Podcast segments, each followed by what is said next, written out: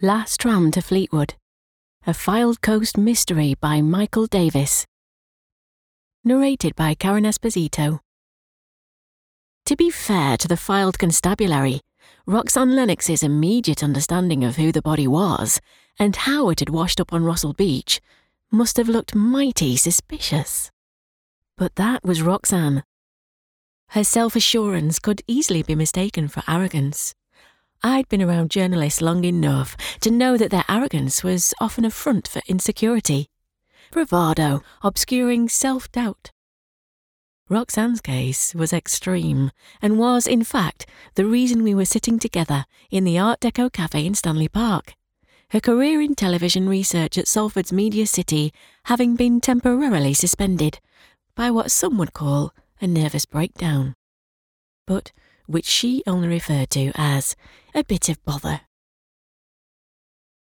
Her bit of bother had prompted her to take a sabbatical, and naturally, she'd come to stay with me on the coast, hoping that the restorative powers of the Irish Sea and a good gossip with an old ex colleague would put everything right. It was a habit of a lifetime for me to pick up a discarded copy of the Gazette from a nearby table and start scanning it. Roxanne contemplated her builder's tea. What's that story? she asked, leaning forward from the opposite side of the table and placing a cup in its saucer. Which one? That one, about the pier jumper. My eye went immediately to the lead story on the page, announcing the discovery of an unidentified body on the beach. Its intro speculated entirely without evidence as far as I could make out, that the body was that of a jumper. An unfortunate suicide from one of Blackpool's piers, who had been carried by the tide a few miles further north and deposited on a granite groin beyond the playing fields of Rossall School. That's no suicide, said Roxanne, reading the story upside down. Does it say what the cause of death was? I flicked through the article for any mention. No. Must be drowning, though, surely. She shook her head. I wasn't sure, but she seemed to have turned a little paler than she had been five minutes earlier. My guess is they'll find a blunt trauma to the back of the head. She'll have been dead before she hit the water. I was surprised. There had been no mention of the body's gender in the article. How do you know it was a she? Roxanne gave an almost imperceptible shiver and picked up a teacup again. She cradled it with both hands and leaned back in her chair, looking out of the window beside her. I let the subject drop and put the paper aside. We finished our afternoon tea and were just heading out into the winter sunshine when a voice from behind stopped us. I wonder if I could have a word, love, we turned to find a stocky, balding man of about forty, smartly dressed, with a heavy grey overcoat and black leather gloves, approaching us from the cafe entrance. He looked directly at Roxanne, the stare almost confrontational. What's your name, love? Roxanne, even in her current fragile state, was not someone to be pushed around by a stranger. Who the hell are you? By way of a response, the man reached inside his coat and drew out a warrant card. Detective Inspector George Hall, Fylde CID. What do you want? Well, for starters, your name. I took half a pace towards him, stepping protectively across Roxanne. She's Roxanne Lennox, and I'm Belle Travis. How can we help you? Miss Lennox, I'd like you to accompany me to the station for questioning. Questioning about what exactly? He never dropped his gaze from Roxanne for a second. About murder. The inspector had made a fundamental error, of course. He'd half heard a conversation in a noisy cafe, put two and two together to come up with something north of double figures, and gone straight for the nuclear option. It didn't take more than a couple of hours for Roxanne to be released, and then it was something considerably stronger than tea that we were drinking. How did you know that it wasn't a suicide? I asked, tentatively, as we started on our second cosmopolitan of the night. Roxanne sipped a drink and looked thoughtful. You remember that true life crime show I worked on when I first went to Salford? She said eventually. I remembered it all too well. It was Roxanne's first job in television after training on my newspaper, and it was supposed to be her break into the big time. What followed were 18 dismal months of late night phone calls and sporadic trips to the city to mop up the emotional carnage she suffered researching some of the world's grimmest murder cases. As a stepping stone into TV, it was brutal. And we both heaved a sigh of relief when she landed a much cosier job behind the scenes on a daytime magazine programme. What about it? I did a story about something very similar on that show. It was in the States, but the basic narrative was pretty much the same. In that case, it was a blow from a baseball bat, delivered by an aggrieved husband, who then dumped the body off the boardwalk in Atlantic City. And you think that's what's happened here? Something like. I thought hard about it. The newspaper may not have known that the body was female, but the police certainly would. And if there had been a killer blow from an angry partner, why were they questioning random women in cafes rather than arresting him? It made no sense. And I made the mistake of telling Roxanne so. OK, don't believe me then, she snapped, and I immediately recoiled. I should have known better than to challenge her so abruptly, especially in her current frame of mind. I tried placating her. Look, there's an easy way to check this out.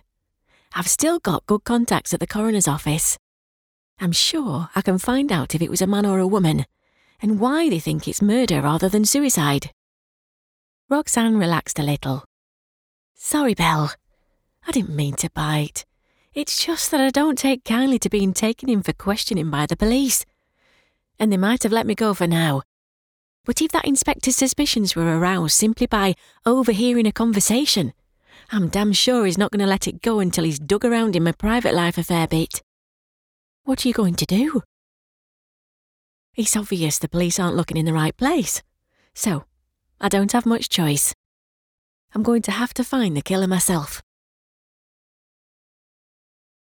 To my surprise, my contact at the coroner's office was decidedly reticent about giving away any information the next morning. It was all I could do to get my mole to admit it was indeed a female victim, and that the police had ruled out suicide on the spot when the body was found. She flatly refused to tell me why. When I pushed further, I was met with a stony silence, which strongly suggested Roxanne had been right about the blunt trauma, or at least something similar. I was starting to see why she was nervous. Over a ready meal in my flat that evening, I told her the meagre details my informant had provided. Just as well I got more out of mine, she said, half smiling. Come on then, spill the beans. I've had an interesting chat with a grieving widower. I almost choked on my glass of wine. You found the victim's husband. Roxanne nodded. How the hell? but I could see from the expression on her face that she was not going to divulge that little nugget. It was enough for now to know that Roxanne's instincts had been spot on, and the poor unfortunate who'd been found on the shoreline at Rossall, an unemployed 32 year old by the name of Alice Lincoln, was the victim of a violent attack. Could it have been the husband? I pressed. Did he seem genuinely upset? Give me a chance, said Roxanne. I only spoke to him for ten minutes. I know I'm good, but you can't expect me to solve the case on day one. I had to concede I was pushing my luck on that one. But Roxanne hadn't confined herself to tracking down the victim's husband, Dean. She'd also uncovered intriguing snippets of information about a number of other factors in the case. Not least, that Alice Lincoln was in the habit of taking the tram to Fleetwood at all hours of the day and night. Did she get the tram the day she was murdered? Roxanne began stacking empty crockery on the table. Last one that night. She'd done it before, apparently. Her husband said she'd get on at the North Pier about half past eleven, go all the way to the ferry terminal, then stay on the tram for the last run back again. But why? She shrugged. He said she loved to ride the trams, found it soothing if she couldn't sleep, or just wanted to get out of the house. Apparently, she thought going north was a more interesting journey than along the Golden Mile and back. Wasn't he worried about her safety at that time of night? It must have been late by the time she got back into Blackpool. 12.53 at the pier, I've checked. Of course, we've only got his word that she was tram obsessive. And I suppose he'd only got hers. There may be other explanations. Such as? Who knows, Belle? A second family in Bispham? A secret lover in Cleveleys? The Lincolns certainly didn't seem like Romeo and Juliet from what I could see of the flat. No loving couple photos. None of your usual signs of domestic bliss. So it could have been him. Let's not get ahead of ourselves. We're going to need much more than we've got so far if I'm going to get myself off the hook with Inspector Hall. Roxanne's words came back to haunt her just two days later, when the intrepid detective came knocking at my door, wanting to speak to her again. She's not in at the moment, I said, with all the politeness I could muster. Can I help? He pushed past me without waiting for an invitation. Maybe. Where is she? I'm not sure that's any of your business. Does it make a difference if I tell you she's still being investigated in relation to a murder? I sat down at the dining table. And Hall followed suit opposite me, again, without invitation. She's gone to Starr Gate. The tram terminus. What's she doing there? I couldn't resist poking. The job you should be doing, perhaps. And what's that supposed to mean? Isn't there a link between your murder victim and the tram to Fleetwood? His face reddened, and he stood up briskly. This conversation is over, Miss Travis, and I'd be grateful if you'd tell your friend to keep her nose out of police business. She's in enough trouble already. I led him to the door and opened it, smiling. I don't feel inclined to tell my friends what to do, thank you very much. If you wanted to know so badly, you'll have to do it yourself. He was over the threshold already, and I felt no compunction in closing the door on him before he could formulate a reply. I watched through the frosted glass as he paused on the step, and I wondered if he was weighing up whether to knock again. If so, he thought better of it, and his silhouette stomped away after a few seconds. I felt bad about letting on to Hall that Roxanne had gone snooping around the trams, but she took it in good heart when she returned a couple of hours later. I don't care if Hall knows where I've been or what I'm doing, she said feistily. I've got nothing to hide. But has anyone else? I pondered aloud. How did he get on at Starr Gate? Roxanne's face dropped a little. Nothing much to report, unfortunately. I did think I might be able to persuade someone to show me some CCTV footage from the last tram on the night our victim died but nobody was playing ball. Let's just say I was encouraged to go through the official channels. It was a dead end. At least, that line of inquiry seemed to be. Fortunately for Roxanne, I'd had better luck researching other avenues. The theory that the body was carried north from Blackpool, I began. What about it? Doesn't stand up. How so? The current's certainly moving in the right direction, but it would be extremely unlikely for the body to be carried so far if it went in the water only a few hundred yards from shore. Such is the end of a pier. Precisely. So, poor Alice was dumped somewhere out at sea and just happened to wash up at Rossall. Or, Roxanne looked keenly at me. Or what? I turned my laptop to face her. I'd spent much of the afternoon digging up historic cases in an attempt to verify the carried by the tide theory. Instead, as well as debunking that notion, I'd found something intriguing. In the 1940s, a young woman's body had been found in the dunes between Blackpool and St Anne's after a particularly strong storm surge. Initially written off as a tragic accident, more careful investigation revealed the whole thing had been staged to look like a drowning, and a jealous lover was executed for murder. Not quite the boardwalk in Atlantic City, but it does offer the possibility of alternative explanations. Great work, Belle, Roxanne said grimly. Now, what are you doing tonight? We met again in the crowded bar of the beach house. As I arrived, a group were just getting up from a table overlooking the North Pier. So I indicated to Roxanne, who was waiting to be served, and made a beeline for the freshly vacated spot. A couple of minutes later, she fought her way through the throng and joined me a large glass in each hand. Just a bit of a warmer, she said, sitting opposite me. It's going to get cold out there. Out where exactly?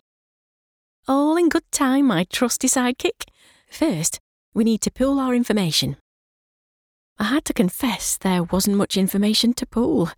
Not from my side, at least my online trawling into the life of Alice Lincoln had proved much less fruitful than my earlier quest for tidal patterns, and I couldn't offer much to add to what we already knew. Roxanne, on the other hand, had come up with armfuls of new material, including the fact that Alice was not local. A native of Yorkshire, she and Dean had evidently pitched up in Blackpool looking for casual work the previous summer. She'd found some as a chambermaid in a local hotel He'd picked up a job in a garage, and between them they'd scraped enough together to stay through the winter and do it all over again in the spring. Roxanne refused to be drawn on where she'd gathered her information, but she had also confirmed another significant fact. The couple's marriage was distinctly rocky. It didn't look good for Dean. So, why haven't the police taken him in for questioning? I asked. Roxanne frowned. Assuming that's true, and they haven't paid him a visit since I spoke to him, I'd like to ask our friendly inspector that very question. As far as means, motive, and opportunity are concerned, Dean seems to fit the bill perfectly. And if my theory about a blunt instrument is correct, I'd love to know what it was. My guess would be a wrench or a hammer. Something a car mechanic might have innocently to hand? She nodded, then glanced over my shoulder towards the door. She downed the remains of her drink and grabbed her coat from the seat beside her. Come on, we've got a tram to catch. I followed her out, slipping on my own coat against the breeze that had strengthened and chilled since I'd arrived. Two paces behind her, I trailed across to the North Pier, reaching the stop just as the distinctive bell of an approaching tram rattled behind me. I looked at my watch. 11:30 p.m. The tram was surprisingly busy for that time of night. Roxanne selected a double seat near the back of the rear section, and I sat heavily next to her. From our position, we had a good view down most of the length of the tram, and I could see maybe 20 people sitting or standing between us and the front half. The conductor was close to our seats, so Roxanne asked for two returns to Fleetwood and handed him a fistful of change before he meandered forwards. She seemed to be trying to keep a low profile, so I did the same, burying my head in my phone and sneaking glances down the tram whenever I could. What are we doing here? I whispered out of the corner of my mouth. Roxanne shushed me into silence and fished in a coat pocket for her own phone which she began tapping discreetly. Moments later, my device buzzed in my hand, and I opened her text. He's on the tram. I looked up at her in surprise, but she gave no sign of acknowledgement, staring instead at her screen. Furtively, at least I hoped it was furtively, I began scouring the passengers nearby to see who she could be talking about. A group consisting of two middle aged couples were chatting on the closest seats, and beyond them sat three or four individuals, either contemplating the phones or staring impassively at the darkness outside. Further down, a group of younger lads were sharing cans of beer and laughing loudly. One man on his own, wearing an unusual red jacket, seemed a little nervous as his eyes flicked round the tram. Could this be Dean Lincoln? Roxanne's suspicious widower? I risked another glance at her. But she was giving nothing away. As the tram eased its way northwards, the number of passengers steadily thinned. The lads had got off at Bispham, and by Cleveleys there were no more than six people left. One of them, the man in the red coat. I sensed Roxanne shift beside me and heard her whisper, Be ready. Ready? Ready for what? If it was Dean Lincoln up there ahead of us, what on earth was he doing retracing his wife's steps? The question was even more acute if he had indeed killed her. The old trope of murderers returning to the scene of the crime was the stuff of storybooks. It never really happened, for obvious reasons. The tram rumbled on into the stretch between Cleveleys and Fleetwood, where a narrow strip of houses was the only light in a chasm of darkness. And then it all kicked off. Nearing Rossall School, normally a disused stop outside of school hours, someone pushed the button. I berated myself for not spotting who it had been, and when the doors opened, nobody got up. For several tantalising seconds, I stared ahead. Then, as the air brakes on the doors puffed their distinctive noise, the red coat leapt to his feet and rushed out of the door in front of him. Roxanne gave me a hefty nudge, and I followed, grateful that we had stayed close to the rear doors. As I tumbled out of the tram, Roxanne on my heels, I caught a brief glimpse of another passenger, right at the front of the tram, stepping calmly off between the closing doors. Before I could find my feet and try to get a better look, I felt Roxanne's firm hand take my elbow and steer me rapidly and decisively to the left, away from the tram stop and back along the tracks into the darkness. At the southern end of the stop, the railings led us out onto the main road, where Roxanne took us another 30 yards before crossing and athletically vaulting a wooden fence that bordered the school. She signalled me to follow, and I clambered over, much less gracefully, wondering how the head teacher would feel about two middle aged women trespassing on his grounds in the dead of night. Keeping low, we crossed a tarmac car park and turned right, hugging a tree lined fence in the direction of the main entrance. In spite of Roxanne's clear desire for secrecy, I risked a question. Where did they go?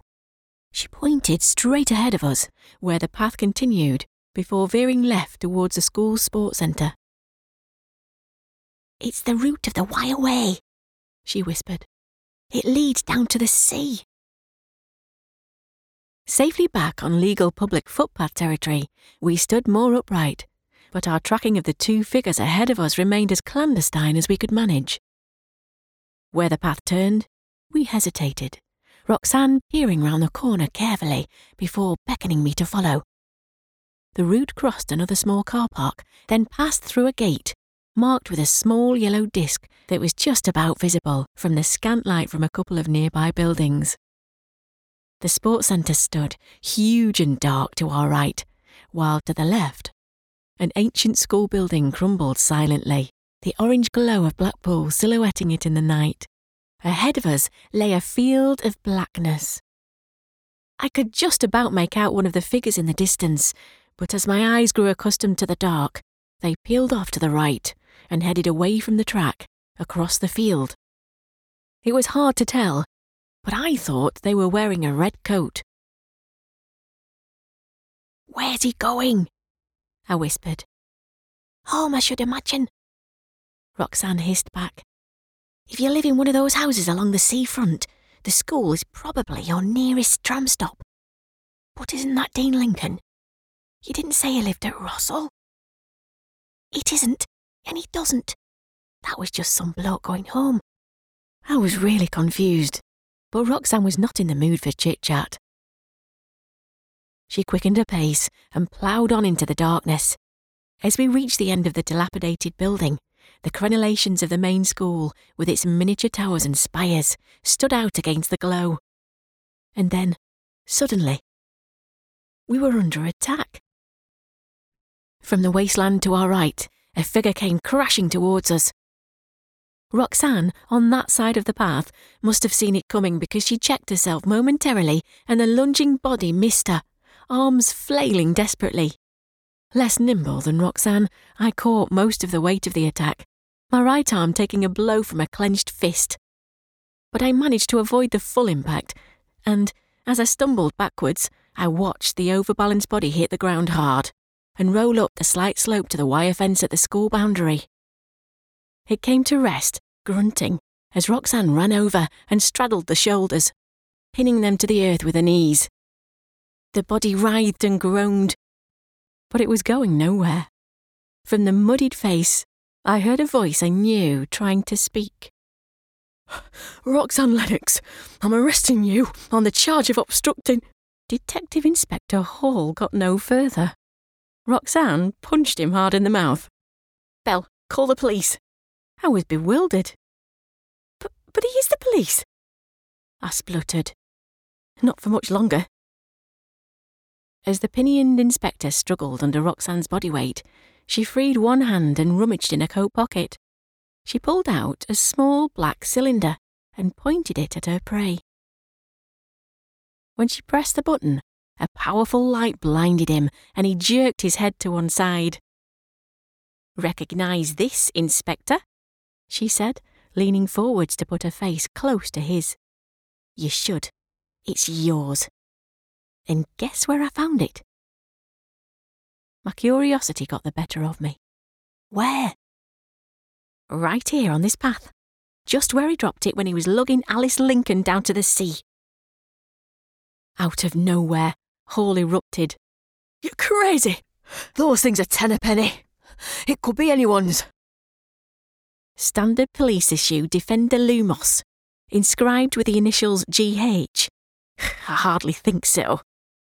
But we'll let the forensics team find your DNA on it to put things beyond doubt. You bitch! he yelled and struggled again. But Roxanne Lennox was not about to let him go. True to her word, she'd found the killer herself. A week later, Roxanne and I walked the stretch of the coastal defences from Cleveleys to Rossall. The sea was calmer than it had been for days, and with the tide approaching its low point, the wooden breakwaters were exposed and forlorn. As we neared the first of the newer rock groins, we stopped at a break in the wall and looked inland, where the grey green turrets of Rossall School were outlined against the fells of Bowland.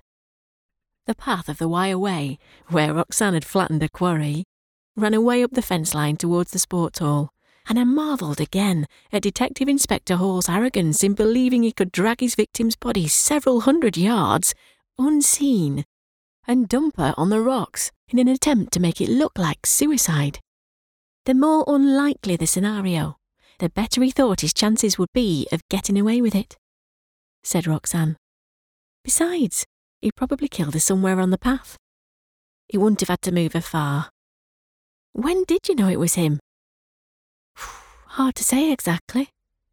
I had serious question marks about him when he came to your place on his own.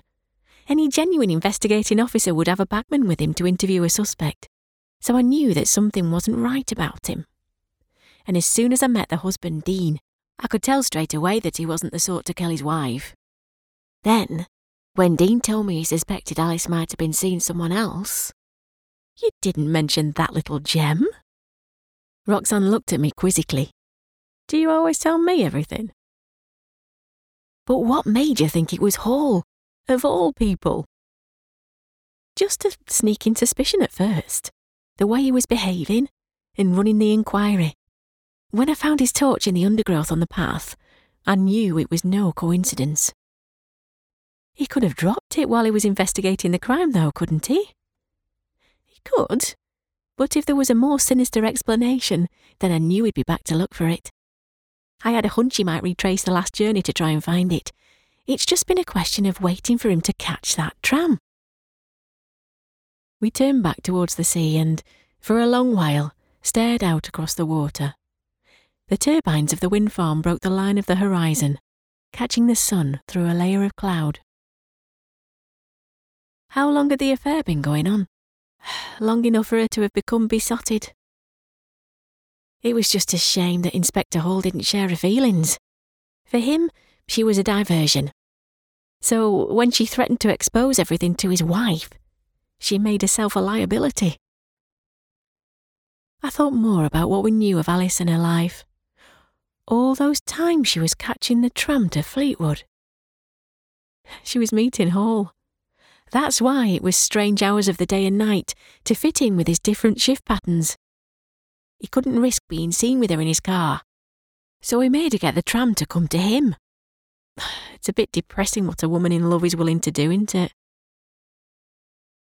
I looked at Roxanne Lennox, the strong, talented woman I'd known since she was a cub reporter on the paper, and wondered, not for the first time, what she'd had to put up with over the last few months.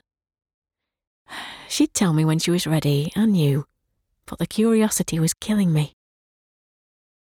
We watched the gulls sitting on the wind for a few more minutes, then headed south again. I drew my coat tighter around me. A chill had come into the air,